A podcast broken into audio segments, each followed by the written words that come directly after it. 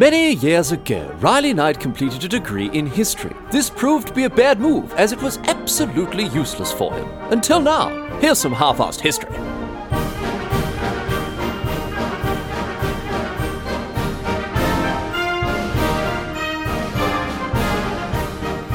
What's going on, mate? Great to have you along for some more half-assed history. This week on the agenda, going to be having a chat about Queen Njinga, a very, very famous figure from the history of Angola. Now, Angola, as I'm sure all of my very worldly listeners are aware, is in the southwest of Africa. It's about halfway up the left side of the of the pointy southern bit of the continent there.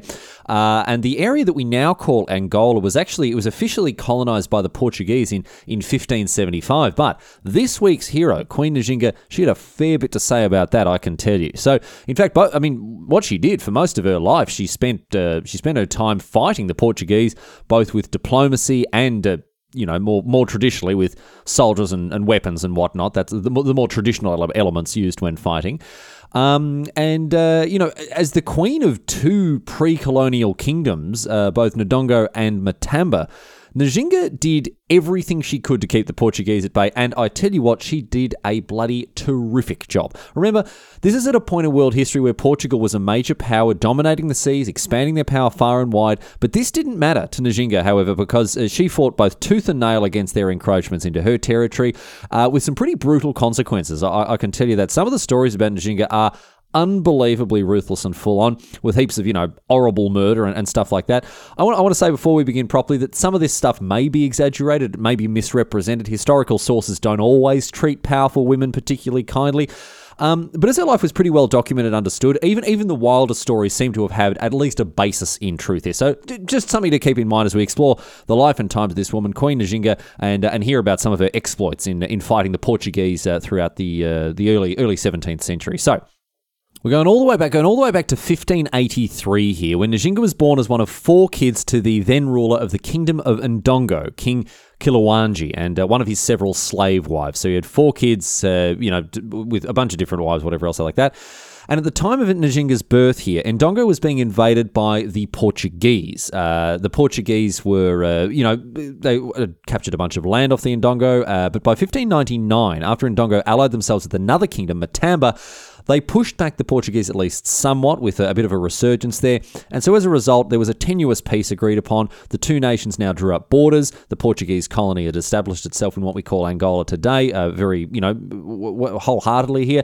Um, and the Portuguese, they continued to, you know, even after this, uh, this, this sort of treaty or this peace agreement was made, the Portuguese continued to expand their territory around Ndongo, and they even harassed the kingdom itself whenever the opportunity arose. They, they, they, they weren't on friendly terms, I think it's fair to say. And I, I'm, the reason that Portugal, that Portugal was so interested in this part of the world, I'm very sorry to say that the, the reason that you know the Portuguese were so so keen to solidify their power and grab land and, and whatever else they like that was because this period, of course, was the advent of the Atlantic slave trade. So the, the Portuguese are looking to get a foothold, as, many, as so many other European nations were, on the continent of Africa, and uh, and they go and they take prisoners, capture uh, capture them, turn them into slaves, uh, send them over uh, the other side of the Atlantic to work on the plantations over there, like that. Very very dark chapter in the history of humankind. They're very unfortunate like that, but that uh, explains why at least the Portuguese are doing what they're doing because again they're they're, they're looking to get uh, very heavily involved in in the Atlantic slave trade. So again, very unfortunate indeed. Anyway. That's the political backdrop to Njinga's birth and childhood. And it goes on to, it'll contextualize a lot of the stuff we're going to talk about here, so it's important to remember. She had two sisters and one brother. But she seems to have been her dad's favourite because old uh, old King Kilawanji, he's taking her along to uh, as he's you know he's getting on with all his kingly business, doing doing whatever all, all, the stuff that he has to do, and she's coming along with him, stuff like high level government meetings, war councils, conferences with advisors, you know all that sort of stuff. And she was also trained as a warrior. Uh, she you know got to know her way around weapons and fighting and whatever, and whatever else. So she had you know she had quite a uh, quite a, a, you know positive childhood there, being taken around by her old man to uh, to watch him do all his kinging, and then uh, you know being trained in in martial arts and whatever else they're like that. She also learnt Portuguese, the language. She also learnt the Portuguese language throughout her upbringing because she learnt it off some missionaries uh, who would come and hang out in Ndongo. So she picked up this this very, obviously very valuable skill of being able to, to, to speak the language of the enemy here. Anyway, our story begins properly in 1617, the year that King Kilawanji dies. Njinga's brother Mbandi, he takes the throne. And I tell you what, this is bad news for our mate Njinga, because he seems to have been at least slightly bonkers, to put it mildly, I suppose, uh, because after becoming king, he put Njinga's infant son to death. Right, because get this, this is this is how crazy this bloke was. He was worried that this baby, his nephew, would grow up and one day plot against him. Even worse, he also orders Njinga to be forcibly sterilized so she can't have any more kids. I mean, what the bloody hell is going on with it? What the, I mean, what are you doing, Mbandi, mate? I mean, I understand not getting on with his siblings, but what about just, I don't know, tricking her into eating a slug or something normal like normal kids do, normal siblings do when they're fighting? Unbelievable. So, M- Mbandi, after this, you know, absolute horror show of, of, of, of just utter insanity here, Njinga, she flees at top speed. Uh, you know, this whole ordeal has, has got her in, in, in fear of her life, as you might expect. So she takes refuge in the uh, in the neighboring kingdom of Matamba. We, I mentioned before these two, uh, you know, Ndongo and Matamba were allied, and so she flees across the border and takes refuge with uh, in in the in the royal court of uh, of this allied kingdom. And this is a bit of a problem for Mbandi, I'll tell you this, because uh, 1617, the year that uh, the, the year that his dad died, the year that he took the throne, and the year that he booted out his sister, was also the year when the Portuguese sent a new governor to their colony in Portuguese Angola. This bloke's name was Luis Mendes de Vasconcelos, and uh, he promptly ignored every scrap of the peace treaty that had been made between Portugal and Ndongo uh, back in 1599, and ramps up for another invasion. He allies Portugal with local raiders that were hostile to the Ndongo, and all of a sudden the Ndongo are, are in very serious danger uh, once again of being completely overtaken by the Portuguese.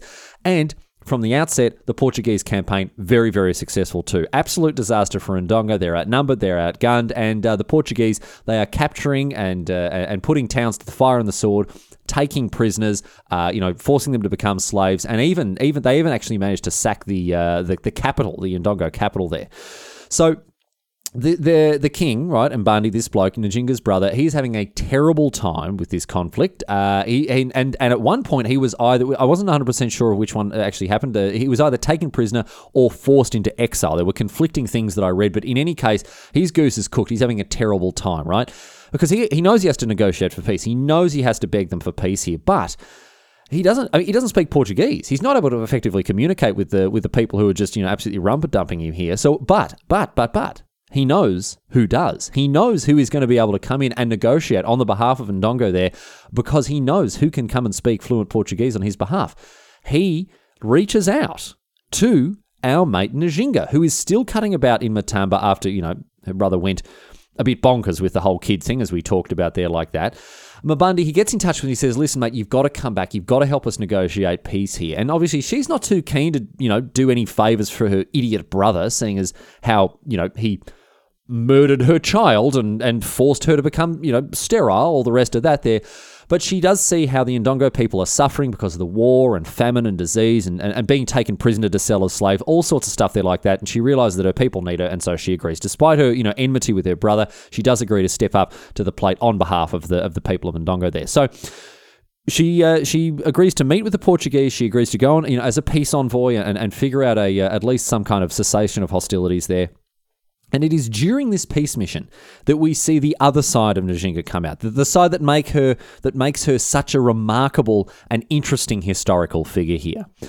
Njinga she goes off to, uh, you know, as I say to this, as this uh, the official peace envoy for the uh, for the Ndongo, and she meets with uh, with the new Portuguese governor Dom João Correia de Souza, uh, the old bloke, the uh, Luis Mendes de Vasconcelos, the bloke who had sort of started this this whole scrap or, or, restarted, I guess, the whole scrap with with the Ndongo. His term as governor was actually it came up in in 1621, so he was done there like that, but not before. I will add, not before enslaving 50,000 local people, local people who are local to the uh, you know to the area we now call in uh, Angola. 50,000 people he put on board ships and sent over the other side of the Atlantic to to labor in backbreaking horrific conditions on the plantations in the Caribbean and the Americas. Absolutely terrible. Just what what an awful legacy to have there. Anyway, Dom Dom uh, João Correia de Souza is the new Portuguese governor, replaced him in 1621. And um, this bloke attempts a massive power move on Njinga before their meeting even begins. He sets himself up in the room where they're going to chat, have a, have a talk about things, and he sets up this room with chairs for him and all of his mates, for his little, uh, you know, his little sort of entourage there. But he, on the other side of the room for for Njinga, he just puts a mat on the floor for her to sit on. So obviously a cut and dried attempt to assert dominance there.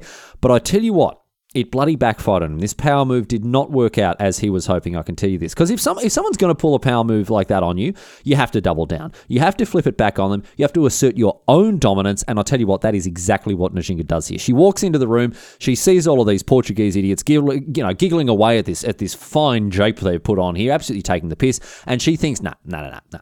These turkeys aren't going to pull one over on me. No, sir, absolutely not. So she orders one of her maids to go down over onto the mat and get down on all fours. And the Portuguese bloke's going, oh, whoa, hang on a tick, what, what's going on here? Why is, why is she getting down like that? Njinga then goes and sits on her maid's back, using her as a chair, like a stool of her own, and continues to sit like that for the rest of the meeting, looking at the governor square in the eye as an equal. So, I mean, what a power move! It's very it's very difficult to come back from a properly executed power move if someone is going to assert their dominance over you. But I mean, if you can flip the script and get it back up and then, geez, you do you do very bloody well for yourself, and that's exactly what Njinga does here. Maybe that was why. Maybe that was one of the reasons that uh, her negotiation was so successful. Actually, the story before we get into what the negotiations involved, the story actually gets even wilder after this. Uh, one apparently once the talks were over, and again we'll talk about the result of them in a second. Once the talks were over, apparently Njinga stood up pulled out a knife and cut the maid's throat from ear to ear and said, I don't sit in the same chair twice. Now, this probably didn't happen, but it might have. But in any case, claiming to never sit in the same chair twice would be extremely inconvenient. It'd be a very inconvenient way to live your life. You'd be bloody nipping off to IKEA every week to get new chairs, never, you know, plonking your ass in the same one. I, you know, and that that for that for me is it indicates that it probably probably wasn't true. But in any case, as I say, does a bloody great job negotiating peace. She does. She proves to be a very, very skilled diplomat. She gets the Portuguese to agree to pull out of Ndongo and recognise its sovereignty. In exchange, I'm sorry to say that this is one of the things she uses a bargaining chip here. She exchanges Portuguese access to lucrative slave markets and trade routes within and beyond Ndongo. Ndongo is in a position where a lot of the uh, a lot of the trade routes that go into sort of central Central Africa or Central Southern Africa, there uh, they go through Ndongo, and and so she agrees to to grant the Portuguese access to uh, to those markets, both within and beyond Ndongo, again because they are, of course, in in, in the business of, of, of buying and selling slaves. So a bit unfortunate that uh, you know that that uh, Njinga is also associated with this business, but it does get the Portuguese off the back uh, of Ndongo there, and, and she obviously knows how to win people over one way or the other. She, she again very very skilled diplomat, high charisma score here. Whether it's with sticks or with carrots, she's getting people over onto her side. And as part of bringing the Portuguese on side, actually, she actually converts to Christianity, and she takes a European name. She's referred to this very uh, you know sometimes Donna Ana de Souza. She actually takes the same name uh, as the governor, as, as apparently as a mark of respect. So certainly did a lot of work in terms of getting the Portuguese off uh, off the back of the uh, of the Ndongo. But again, there was a real a, a very human cost to be paid for that. Anyway. She's negotiated peace with the Portuguese. She saved her people from continued oppression at the hands of the Portuguese sort of, uh, because, I mean, there are two things going on here. First of all, the Portuguese are still going around capturing slaves and, and selling them, shipping over the other side of the Atlantic, so that's terrible. Second thing is, it's made very clear within a very short time the Portuguese had no intention, no intention of abiding by the peace agreement that they'd made. They're still sending in those local raiders to harass the Ndongo. They're still taking prisoners for the slave trade as well, you know, with some good old fashioned pillaging and looting of various Ndongo, Ndongo towns and villages, all done, you know, with these uh, with these local uh, the, the, the the raiders, the, the this this uh, other other group of uh, of people who are you know local to the area there like that. And uh, this very thinly veiled campaign against the Ndongo means that uh, they're still suffering. The Ndongo are still having a terrible time with the Portuguese, still basically, uh, you know, turning the screws on, uh, on, on this nation as, as, their attempts to colonize and, and dominate the area uh, continue. And in 1624, uh, they abandon all pretense, the Portuguese, after you know after a little while of, of harrying them and, and sort of waging warfare by proxy, they, they just give up on the pretense uh, in 1624 when King Mbandi dies. Uh, now, You'll remember that was that was the brother, that was Njinga's brother, and uh, the circumstances around his death are very suspicious indeed. I can tell you this: he might have committed suicide, but there are actually suggestions that he was poisoned. And perhaps the poisoner may have even been his own sister Njinga. Now, there are a lot of outlandish stories about how brutal this woman could be, but I tell you what, after all the business with murdering a kid, if she did this, you can't blame her. Honest, to be honest, I mean, th- there's a lot of sort of Sith like energy amongst the kingdom of uh, Ndongo with stuff like this going on. So I wouldn't have been surprised if if, uh, if if Njinga did knock off her own brother there like that. In any case, once Mabundi is dead, all bets are off, and the Portuguese are back at it. Once again, they declare war, but not just on Ndongo this time. They ramp up their attacks on other nations and other peoples as the slave trade continues to rapidly expand. Now, Njinga as you can imagine, she's pretty bloody unhappy about this whole situation. She's gone and negotiated peace. They've thrown it in their face, and uh, she goes, "Bugger this for a joke. I'll pu- I'll fix these Portuguese bastards up myself." Her nephew, Mabundi's son, whose name is Kaza, he had become king, but he's just a young fella, and so and so she sort of takes over, steps in, and rules as his regent for a while. But not for long. Once again, that Sith energy comes in again. It seems to be the way things were done around these parts, and so she kills Kaza and takes the throne for herself. Look, not a big fan of this move, to be honest. Shouldn't go around killing kids. That you know, don't really need to say that one. Everyone knows that one. Uh, and Kaza hadn't obviously done anything wrong. Uh, but then again, Mabundi started it, so I guess now they're even in terms of murdering each other's children. So anyway, by 1626, she's calling herself the Queen of Ndongo and she's fighting the Portuguese tooth and bloody nail. She's trying to ward them off. Unfortunately for her, however, another Ndongo noble planted a dagger firmly in her back at this point. Uh, this bloke, Hari, he hated the fact that a woman was ruling. He himself had a claim to the throne, and so he goes to the Portuguese with a plan. This absolute snake of a man. He says to them, Listen here, if you support me as the King of Ndongo, I'll make us a vassal state to you blokes, the Portuguese colonies. No worries at all. We'll sort out your Ndongo problem once and for all. Don't even worry about it. You know, make vassal state of the Portuguese. Long live the Portuguese Empire. Bloody waving the flag around, having a great time. Uh, don't even worry about it. Now, the Portuguese, they like the sound of this. They go, thank you very much, Hari. That's a good, that's a great idea. Um, and so, with the support now of both uh, sort of the rivals that Njinga had within the Kingdom of Ndongo already, all the people that didn't think, you know, she should be in charge, and now the Portuguese as external allies of all these, you know, this, this sort of anti Njinga factions here, Hari takes the fight directly to Njinga and uh, attempts to seize the throne. Now, our mate Njinga, she realizes she's buggered. She's got enemies both outside and inside her queendom, and so uh, she decides that a um, a tactical retreat is in order. Now, someone who has climbed over mountains of murdered corpses just to achieve her goals doesn't retreat, of course. Not a retreat. No, no, no. It's just a withdrawal. A tactic. She's just withdrawing tactically. And now I really like her next move because, you know, we talked a little bit about power moves here, and this one, huge, big power move. We know she's all about power moves, and this is what she does next. In the past, right, she had fled to, sorry, sorry, excuse me, she had withdrawn to uh, to Matamba. It was the place she went, you know, after the whole business with her brother and, and her murdered kid, all that sort of stuff. She she'd gone there and uh, and sort of uh, laid low uh, and you know again got away from her brother. And uh, this time, however, she so she does the same thing. She gathers all of her all the people who are loyal to her, and she heads off uh, again with tactical withdrawal. heads off to Matamba, but this time with very different intentions. She stages a coup. She overthrows the current queen of Matamba and she takes over the kingdom for herself. So she snagged herself a new domain here, and throughout the the, uh, the 1630s, she does everything she can to resist the Portuguese and their perfidious allies. Now as the queen of Matamba, walks in like she owns the place, and then again after a very short amount of time, quite literally does own the place just like that. So she does everything she can to uh, to resist the Portuguese. As I said, she does this in a number of ways. Militarily, she reformed the structure of her armies and militias in Matamba. Uh, uh, sort of, uh, they they went and undertook all these guerrilla attacks and that sort of thing. They were restructured uh, in sort of almost like family units, uh, which were you know obviously bred a whole lot of very fierce loyalty amongst amongst the soldiers, the militiamen themselves. But she also very heavily undermined, undermined the Portuguese slave trade by taking in escaped slaves uh, or deserting soldiers, anyone who uh, you know was looking to defect or get away from the Portuguese there like that. So that did a lot in terms of uh, drawing people uh, under her sort of uh, umbrella of loyalty. People were very fiercely loyal to her if they, if she offered you know she was able to offer them sanctuary. In fairness, I think, again, we should point out that Njinga wasn't necessarily sort of an anti slavery crusader, nothing like that. She sold more than her fair share of prisoners into slavery, especially those from rival kingdoms. Um, but as I say, this taking and escape slave business uh, was definitely one of political expedi- expediency. It gave her extremely grateful and therefore very fiercely loyal followers.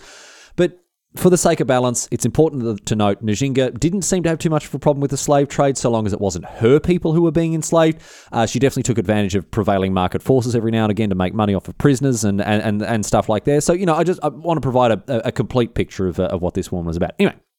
She's doing what she can to improve the situation in Matamba. She's reaching out to neighbouring kingdoms who are scrapping with the Portuguese, so as you know, to establish alliances. She's building up the commerce and the wealth of Matamba. She's continuing to raid and harass the Portu- Portuguese interests nearby. And she seems to have balanced some pretty important leadership qualities throughout her time as, uh, uh, you know, being in charge of Matamba. There, she's uh, she was very clever, very very clever indeed, very quite ruthless as well as a leader, and but she had a very shrewd sense of pragmatism. She was she actually went more or less unchallenged as queen throughout the 16. Actually, no, sorry, throughout the 1630s. That's not true. She had plenty of people challenging her, but what I, what I think I should point out here is none of these people succeeded in their challenges. She managed to see off all the people who, who took a tilt at her throne uh, and, and, retained her position as the queen in an environment, once again, that wasn't particularly friendly towards women in power. Her political opponents tried every trick in the book to try to get her off her throne, but she weathered every single one of them and remained queen of Matamba right through the decade.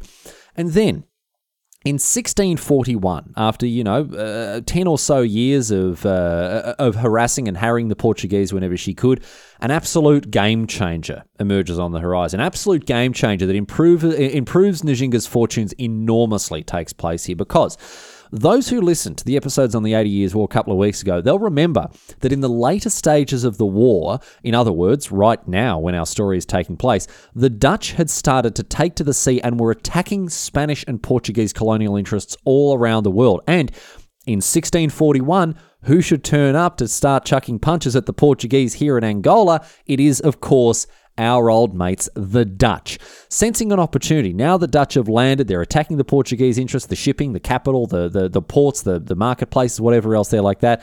Njinga senses an opportunity and she gets in touch with the Dutch. She forges an alliance with them and she agrees to aid them in their campaign against the Portuguese for a bit of, you know, I'll scratch your back if you scratch mine. The alliance ended up taking in a bunch of other uh, kingdoms, other African kingdoms that were, you know, in the area as well, that the Portuguese had been oppressing. And so the winds were starting to change here. The winds were starting to blow against the Portuguese and, and, and their campaign, their onslaught sort of comes to a bit of a halt here. The Dutch reinforced the local armies of all of these African kingdoms. Njinga took a leading role in fighting the Portuguese with their armies, and I mean that quite literally, by the way. You'll remember she had been trained as a warrior in her youth, so she was actually on the front lines of many of these battles, leading her troops personally. This, like much of what Njinga did, was a very calculated political move. I said that she was a pragmatist, and her going around, you know, swinging around the uh, swinging swinging weapons at the Portuguese. It wasn't just, uh, you know, it wasn't just foolhardy brave foolhardy bravery or anything else like that. This was a very calculated political move because. She did a lot of what she did to solidify her position as a queen by doing things that would be expected of a king. Things like leading armies into battle. That was expected of kings in this area, and so she went and did it. Other stuff as well that's a little further off the beaten path. She took a ton of concubines because that was what ex- was expected of, uh, you know of the ruling classes and I guess I don't know what other things she did to be a bit more a bit more kingly, a bit more masculine, farting loudly and forgetting to take out the garbage and you know doing all the other dumb stuff men do. I don't know, but anyway, these concubines. Very interesting point about these concubines, right? They were all third gender men. They all uh, lived and, and, and, dressed and, and lived their lives as, as women, uh, basically, with the rest of all the maids and her servants.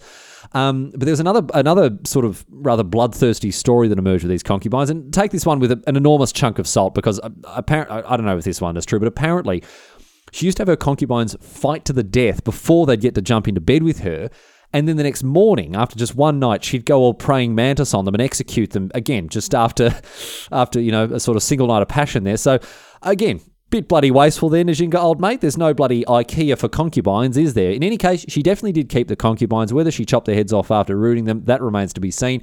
But she was living her life as, essentially, you know, in a in a much more masculine way, uh, so as to present herself as this very powerful, kingly figure as as the queen of uh, of Matamba. There.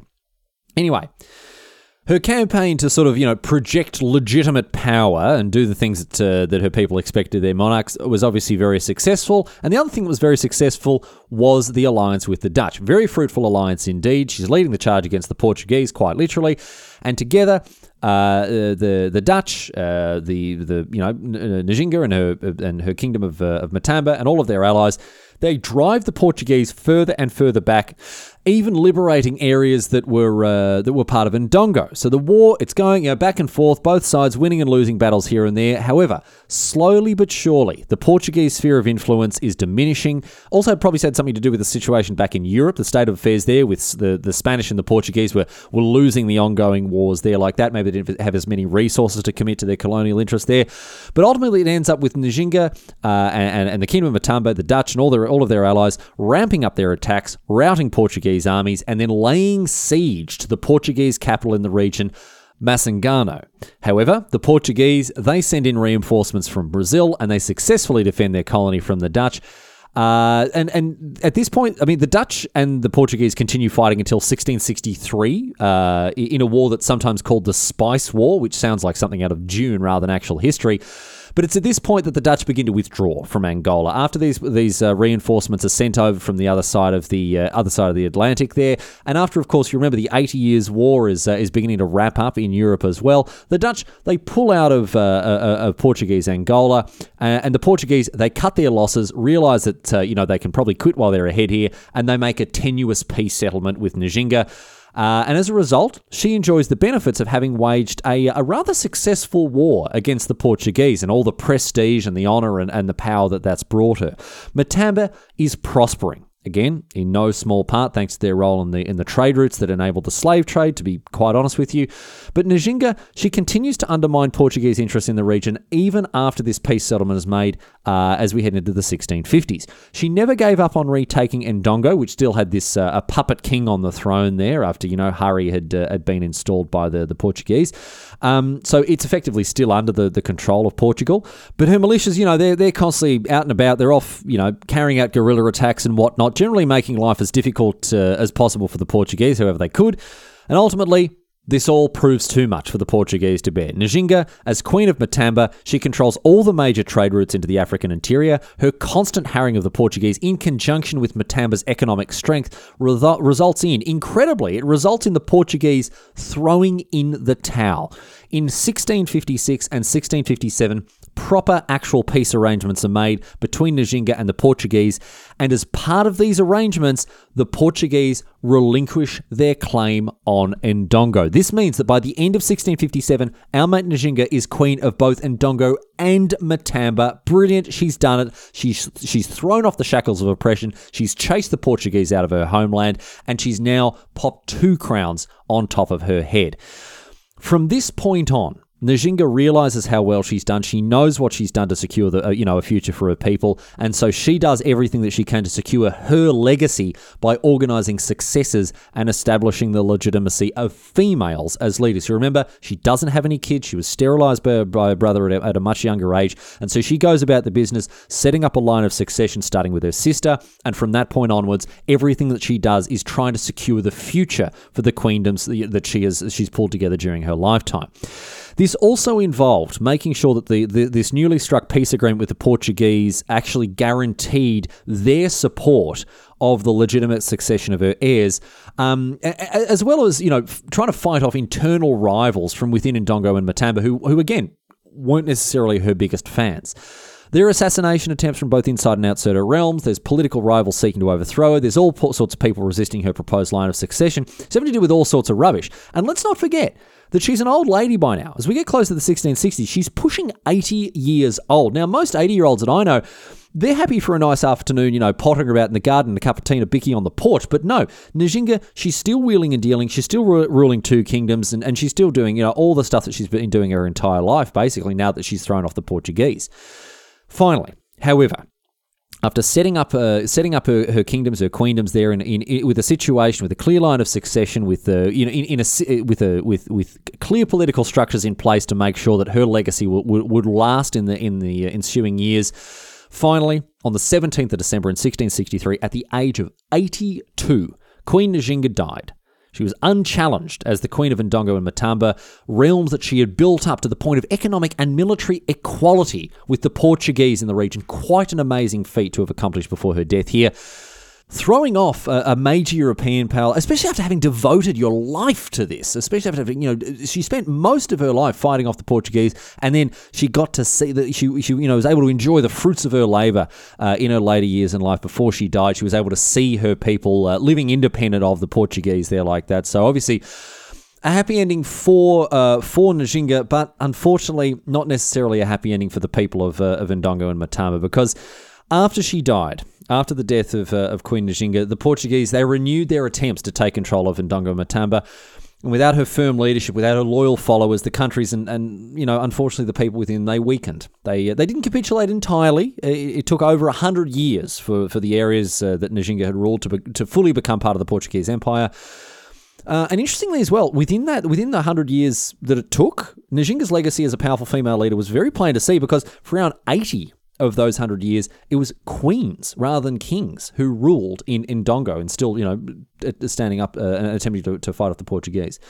But ultimately, as I say, this whole area was subsumed into Portuguese Angola. And today, and today, Njinga, uh, she has a very important legacy in, in Angolan history as a strong leader who stood up to, to Portuguese colonization, and she became a, a, a you know a very uh, a very famous national icon in the wake of Angola's independence, which was achieved in 1975 as part of the Cold War. However, her historical reputation obviously does also bear the black mark of, of being at best an enabler and at worst a, a willing participant in the slave trade.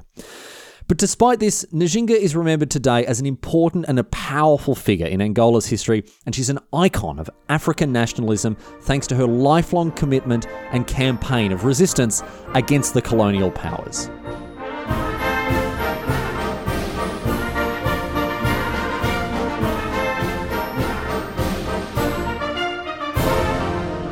But that's it. That's all she wrote today, sports fans. That is the story of Queen Njinga. We're going to close out the episode, of course, with all the boring housekeeping nonsense. Not going to be too long this week with the uh, with the campaign, the the Patreon campaign sort of close up. Speaking of which, oh my goodness, oh my goodness, way more people than I anticipated have signed up as uh, as proud patron members. Thank you so much. Unbelievable support is has just been shown by so many people. It's it's, it's unbelievable the amount of uh, I mean just amount of money. I mean, sorry, excuse me, the amount of support and and and love. I'm and oh, it's just so nice to have so many. Oh, the money was also very nice as well. I, w- I will be honest. Anyway. Um, Patreon members, of course, are receiving a free little merch bundle. They'll be sent out in the coming weeks. You need to make sure your address is on your Patreon account, otherwise you're not going to get this. I'll send a reminder to anyone who hasn't uh, who hasn't uh, selected that. In addition to this, any existing Patreon members before the drive also need to go and update their new status to one of the tiers to enjoy all of the benefits that come with that.